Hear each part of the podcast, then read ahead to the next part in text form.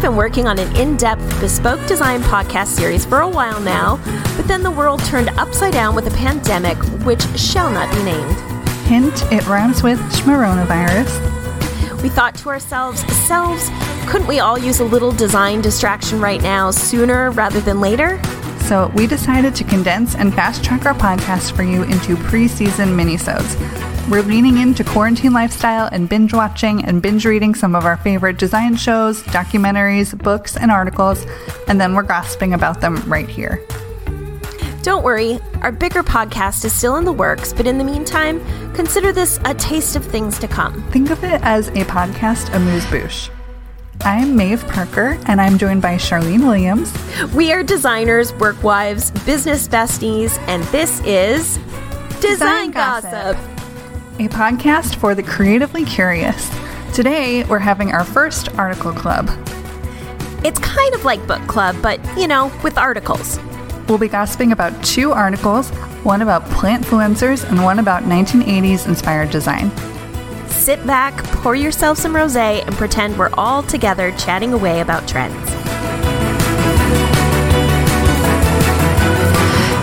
So, Charlene, I'm sorry I did not have any outfits prepared for you today, but I did bring some box of wine. Nice. It is pretty early in the day here, but it's an article club, so I think we have an exception. For you, I gathered all my plant babies onto my mantle so they can join in the conversation. So, listeners, as we said up top, we are chatting about two articles today. We're going to start with one from the New York Times. It's an oldie but a goodie.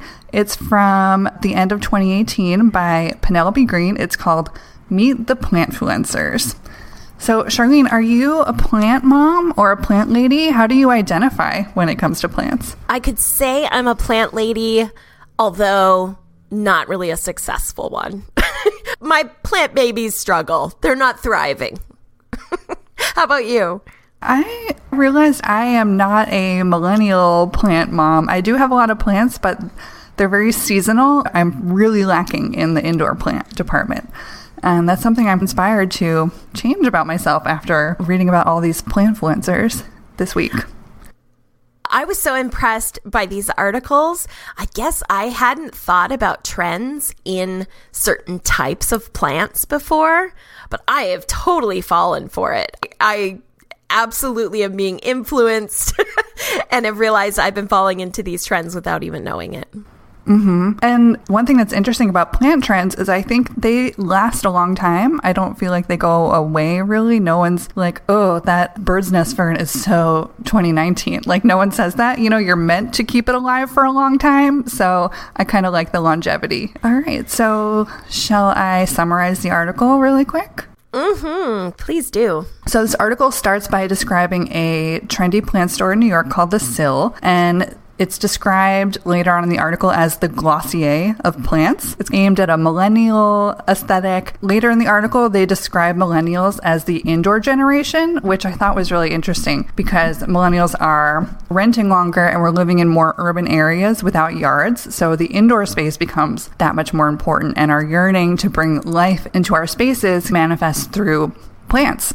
and I think that's even more important now during quarantine when it's like our spaces we live in are our whole worlds now. Then the article goes on to describe plant influencers. Some examples are again the Sill, there's another store called Rooted, there's an account called the Plant Boys, which is like pinup men posing with plants. That was another thing that really surprised me. I had no idea of this whole world of sexy plant selfies. And the way that they're marketing is different too. For example, if you go to the website for the brand Rooted, there's gifts of Kurt Cobain on the website while they're selling plants. And there's even a quote in the article about how you don't have to water this plant for two weeks. You can still go on a surf trip to Bali or wherever. So it's really interesting just the messaging around plants and how that is changing too. They also they talk about Justina Blakeney in this article and she is so influential in our worlds. She is more than a plant influencer. She's a designer. She runs this whole brand called The Jungalow and plants are a huge part of it.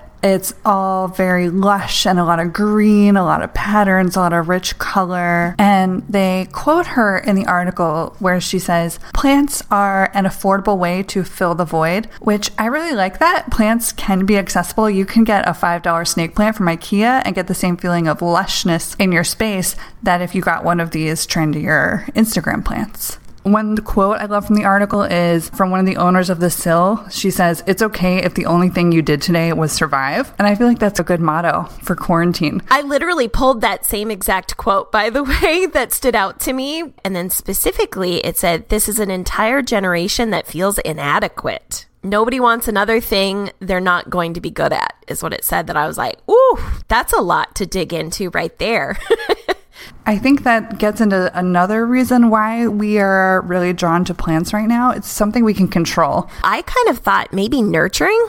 As far as they're saying people live in apartments, but people are also, especially now, not able to date and whatever during this COVID 19. But then people are getting married later, having kids later. At least for me, it manifested first as pets, but that feeling like you just want to take care of something. Yeah, yeah. And then plants came along.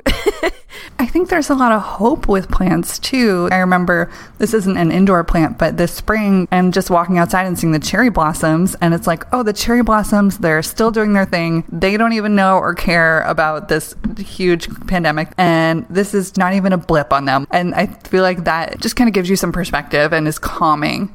I was also curious after my own experience of going into some of these plant boutiques, I want to. So they're saying this is like uh, referencing the 70s, I think was the last time that there was this huge plant obsession like there is now. I want to see the the inflation chart of plants from the 70s because I feel like some of these boutiques that I go into, there's a particular one that's all about cacti here, and it's so expensive, so expensive. Like a small cactus in a just a terracotta pot was like $80 you know and i'm just like what i think people are really capitalizing on this trend right now yeah but again, you don't have to have the $80 cactus. You could, for example, get a $2.99 succulent at Trader Joe's and get the same effect. Another thing, also, I hadn't realized how much other plant merch there is out there, like stickers, patches, t shirts, tote bags, enamel pins. One of my favorites is this enamel pin from this brand on Etsy called Wit and Whistle. It's just a monstera leaf and it says, If I die, water my plants. That's cute. The one thing that I see as super different than any previous plant era is although people are having you know so many plants the pots are pretty minimal. Almost everything on these sites is white where i feel like in the 70s it was known for all these different wild glazes of pottery and bright colors and that kind of thing. And uh, me too i pretty much all of my planters are white or raw cement. It'll be interesting to see as this trend grows if people branch out if that's just the look of the moment or if eventually color and pattern will come back.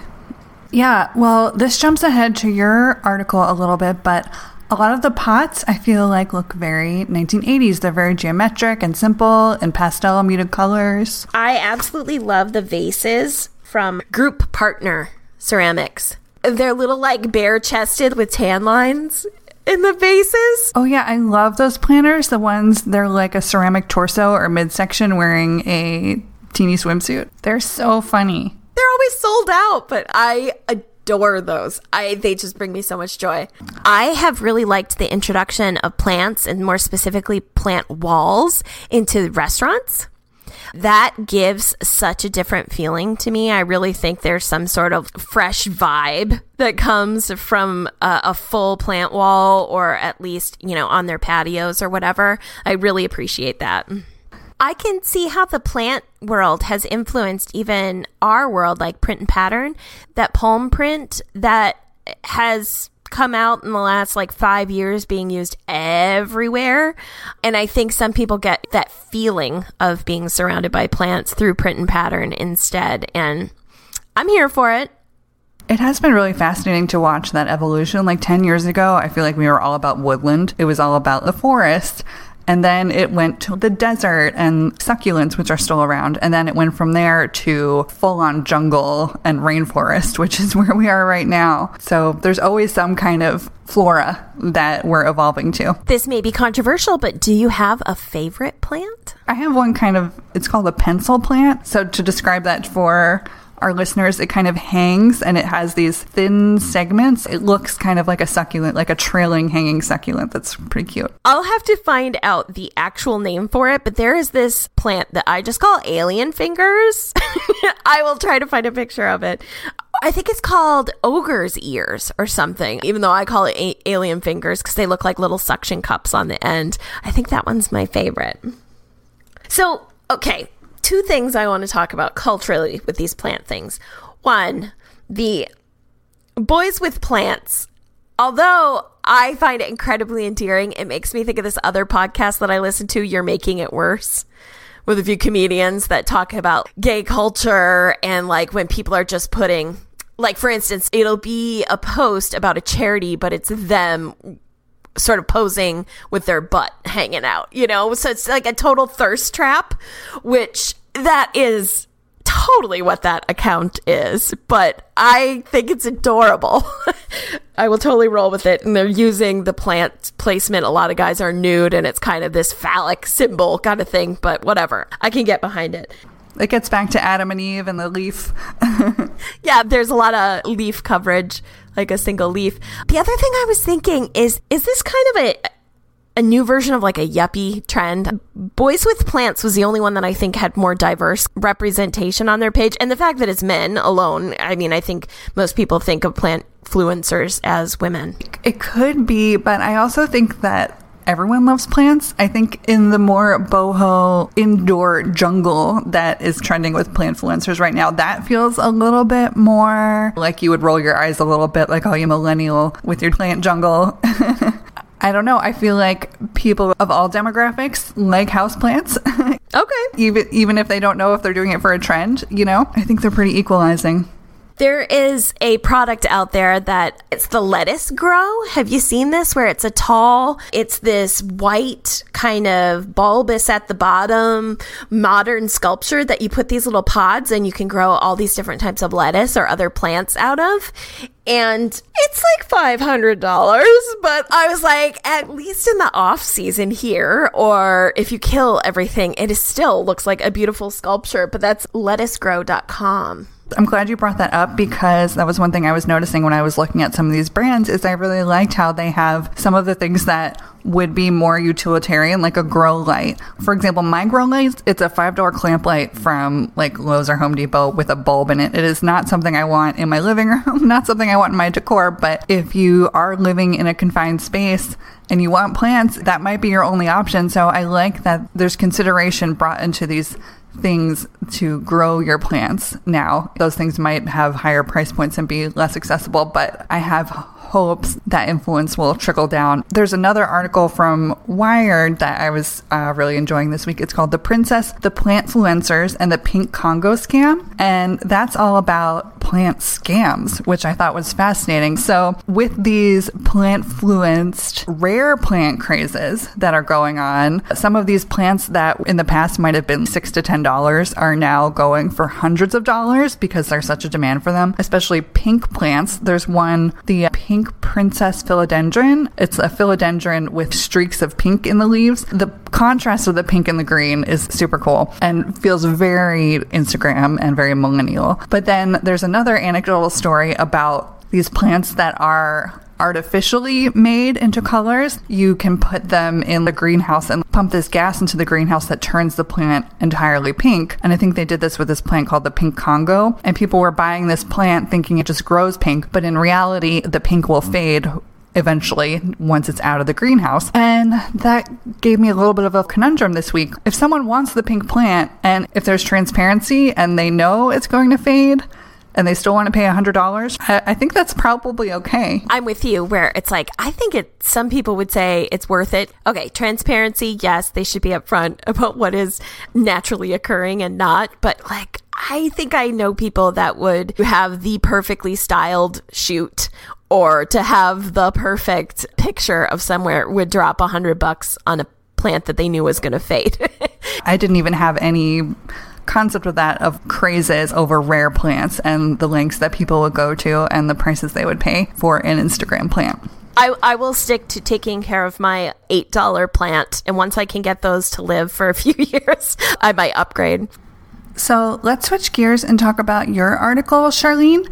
It's from a site called Gear Patrol, and the author is Rachel Delval, and it's titled Just Getting Into Mid Century Modern. Don't. The 2020s are all about the 80s. Okay. So, as you talked about pink plants and millennials, this kind of ties into this article that is what they're referring to as the long 80s. So, talking about how the late 70s kind of bleed into the 80s and this whole era. But the headline grabbed me because it says, just getting into mid century modern, don't. The 2020s are all about the 80s. And this stood out to me because some listicle thing that I saw identified that they, I think it was real simple that did a list of by state what is the most popular decor style. And Minnesota was listed as mid century modern, which I guess I shouldn't be surprised there are multiple vintage stores that are focused on mid-century modern. There's a large Scandinavian Norwegian culture here, so I think that goes along with it, but I kind of would think it would be a little bit more eclectic than that. So a couple things that I took away. It they the article touches on a couple of the things that stood out from the 80s that have carried on. So we're talking color palette. They say uh, although the 80s are described as conspicuous consumption which this is the first kind of disposable furniture culture that there was which has led things to be really rare now when you can come across something that's in good condition. It sounds like from the 80s. But to take a step back, I have some memories of the 80s, including the first time I got my bedroom redone where I got to like pick my comforter and it was straight up like magenta, turquoise, purple, triangles, wavy shapes, like graphics with a gradient on it. But like it felt so cool. So I have some fond memories of the 80s versus being cringeworthy. Yeah, me too. Nothing makes me happier than like a caboodle. I love it. So, as you were talking about millennial pink and these flowers, I was thinking about they talked about mauve being the millennial pink for the people in the 80s. And wow, if there isn't a color that is more symbolic of the 80s than mauve specifically. And I feel like definitely it's coming around and being paired with new colors, but yeah, it would repulse me a few years ago, but I'm coming back around to it now. Yeah, this is a sidebar, but I have always been so defensive of mauve. People always call me mauve. They think that's my name because people confuse me as a mauve all the time. And then if they then say that they don't like mauve, then I guess the jersey comes out and I put on my boxing gloves. I'm like, what's wrong with mauve? Yeah, yeah. I also love that they, in the article, they talk about the 80s being the prioritization of fun. And I have great memories. Pee Wee's Playhouse was so influential to me.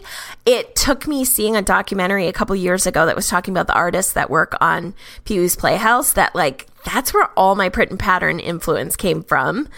And the other, which I would still say is one of my all time favorite artists, was Keith Haring. And part of what I loved, like they're saying the prioritization of fun, is he had such a way to address really heavy topics, but in a visual language that looked fun and would draw you in, even though whether he's talking about AIDS or whatever, that he just put those two things together and created something totally new. So I think that's the, my other fond selective memory of the 80s. One of my theories came to mind when I was reading this article that I think whenever an era gets revisited and kind of put through the cycle again, it gets a little bit more timeless each time. So if you think about it, the 1980s, it wasn't the first time we saw a lot of these looks. To me, it reminds me a lot of the Bauhaus movement of the early 20th century that then got revisited decades later. And now we're looking at it again. And every time it gets a little bit softer and understated. I think maybe what you're touching on is in the article they mentioned Home Union and they sell vintage 80s furniture, but it's often just like one piece amongst a minimalist room. Which I think puts the 80s in a totally different context. Like it'll be almost all white room, everything else is white and gray, and then all of a sudden this vibrant color, rounded corner, coffee table or something like that. I think that's totally different than how it would have been displayed back in the day. Yeah, and that touches on another theory of mine that I I think I could put this on my tombstone that I don't think you should ever go full force into one era in a room or in your space. Like it just looks like it's wearing a costume. Like you don't want to recreate the 1980s. You want to have influence of it, but you want to mix eras. That's how you get a timeless space. Otherwise, it feels less authentic if you're just trying to recreate a decade. I love your your phrase of it's wearing a costume. That's so true. I, I also like that they were talking about the 80s are sort of the absolute opposite of mid-century as far as not being timeless and as I'm looking into I'm looking at homes right now, there's one thing that I just can't, and it's cringeworthy, and that is glass block. Do you have a, strong feelings about glass block? Are you okay with it? I do have very similar feelings about glass blocks, Charlene, especially because you notice them when they are in places that are so out of place. Like, we live near Philadelphia. One of my favorite things is to walk around some of the historic neighborhoods in Philly, and you'll see a beautiful old brownstone from the 19th uh, century, and they've replaced some of the windows with Miami glass blocks. Like, like what what is that doing there? But this article turned me around a little bit. It showed some other uses of glass blocks where it's a little bit more considered. They showed it was like a Glossier pop up store, and I was drooling a little bit over those glass blocks. And they also showed some older versions of glass blocks where they're like in a floor, letting light through a, like a space that would not usually be permeable with light. And that's where I'm like, okay, that's amazing. I'm here for glass blocks in these other ways that we're not traditionally thinking of applying them. I was thinking the only thing that could maybe turn me on to glass block is I saw a new t- new to me tile trend where people would do let's say white tile in their bathroom but do magenta grout which feels kind of Memphis and 80s to me that what if you had glass block with colored grout? I think they did that on Queer Eye on one episode. Oh, was it black? They painted it black. Yes. Okay. Yes, I remember that. Yeah, it made it more graphic. See, I might be able to get behind that. Mm-hmm. Mm-hmm. Yeah. So it's not the glass block specifically that we have issue with. I think it's the application, which there there's some potential there. I was a little bit expecting from the title of this article, which is just getting into mid-century modern. Don't the 2020s are all about the 80s. I was expecting a little bit more of a throwdown between mid-century and 80s aesthetics when it, it didn't gossip that much about mid-century. But I I have some thoughts about mid-century. What do you think about mid-century design? Or mid-century furniture, the, the whole look. It was so big. Like when Mad Men was on TV, we all went wild for mid-century. I've admired it. I think that's one of the last times that there was quality furniture made. Like when I think of wood things from that era, last time it was quality made and wasn't like particle board with a veneer on it. So I like the quality. I like that it blends in with other forms of decor, like you were saying, like if you go with a more eclectic look and mix some different eras. For me, it's always personally felt a little cold. It's just like a little cold for me. And maybe it's dependent on the type of wood that it is, but it's just never felt quite right for me. How about you? I'm with you, Charlene. I feel the same way. I appreciate mid century. I like the simplicity, but it feels very stiff. It doesn't feel inviting and definitely a coldness to me. But however, I realize like maybe I'm thinking of this too much through the Mad Men lens, which is very masculine. And in more recent times, a show with great visuals from this era that has turned me around a little bit has been The Marvelous Mrs. Maisel. It's like Mad Men mid century meets like Anthropologie. I describe it. It's so beautiful. There's more layers. I do want to go right into those spaces and just wrap myself up in them. But in my own space, I really like mid century hard goods because, again, I like to layer between lots of different eras, and our house is older. So I love contrasting that with like a Sputnik lamp. So, as we're talking about all these different eras, to me, until I read this article and really thought about it, I kind of see a connection between the 1920s and Art Deco and the 80s. And specifically, I think I was following the Italian design show Salone in Milan, and the furniture from last year walks such a fine line for me between the 20s and the 80s. And I can't really decide which way it, it goes. There's a lot of velvet, there's a lot of mauve colors in there, there's like a lot of brass accents. A couple more things that they touch on in this article that I found interesting. They show an example of the Togo sofa and talk about timeless. I've seen that. I just literally saw it in a, um, a TV show last night that we were watching. This was in somebody's house and it was ahead of its time, let's say, if it was designed in 1973. So I think that's pretty epic, the lifespan of that one. I always feel like it looks a little like a grown up version of the video chairs. If you ever had those in the 80s, to call back to another memory, it reminds me of a sophisticated version of that. They also mentioned the Memphis trend, which was just a, a short lived Italian design movement. But some of the influences that they pointed out that I thought were really influential was they talked about in the 80s, this is the first time there was digital technology in the home. And I think of some of these movies, and if you think of a lot of squared things in geometrics, that's what the really minimal interface looked like. Buttons on things. Yeah, that you can see how that spilled over into the actual aesthetics of the home, too. And then they mentioned the start of the yuppies in the 80s was kind of the start of it. They reference the apartment from American Psycho, which I think totally embodies the 80s. But a descriptor that they used was a self conscious minimalism for the 80s, which, yeah, I think people were striving to have clean minimal, but everything just wasn't quite refined enough yet that it was like self conscious. You could see it trying to be cool. And I think that sums up the 80s in general. But also still minimal, but very much about consumption. Yes, yeah. So I don't know if we've touched on this very much, but how are the aesthetics of the 2020s 80s different from the 80s 80s? I think there's a lot more softness to it. Like the colors are dialed back a little bit. The materials, I think, where I could be remembering incorrectly, but I feel like the 80s were a little bit more about synthetics.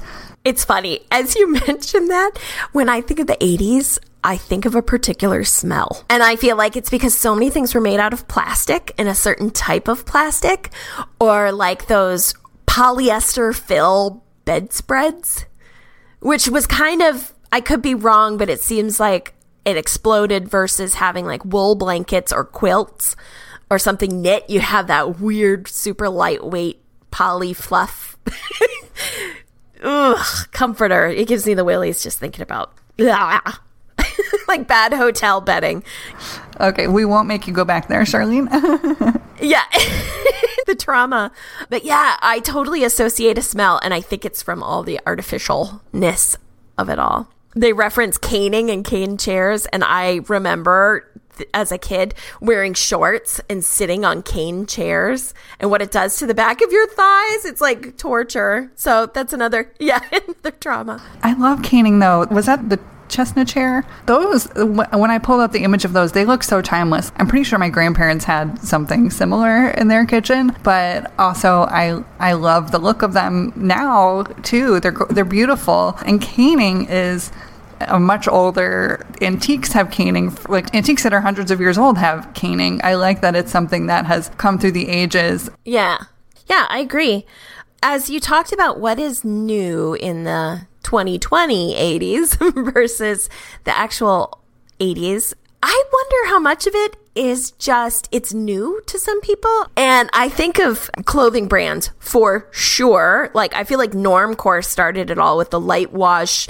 mom jeans and stuff. But then even looking at companies like Cotopaxi that does all these bright contrasting colors of like that windbreaker material in jackets and in their gear that I think it's just it's new to some people and exciting to them and seeing it on these younger new people that didn't live through it the first time gives it a freshness Yeah, and I almost wonder if we're moving beyond the 80s now too, and the 90s are fast on the heels. So much Hunter Green is in right now, and like Blonde Woods. I'm definitely seeing that those 90s aesthetics that we kind of just got over are now circling back around. i just took my eight-year-old niece shopping for her first choker necklace this year. So talk about that's the first time I've been in a Claire's in a long time. And also, again, spending a lot of time binge watching TV lately,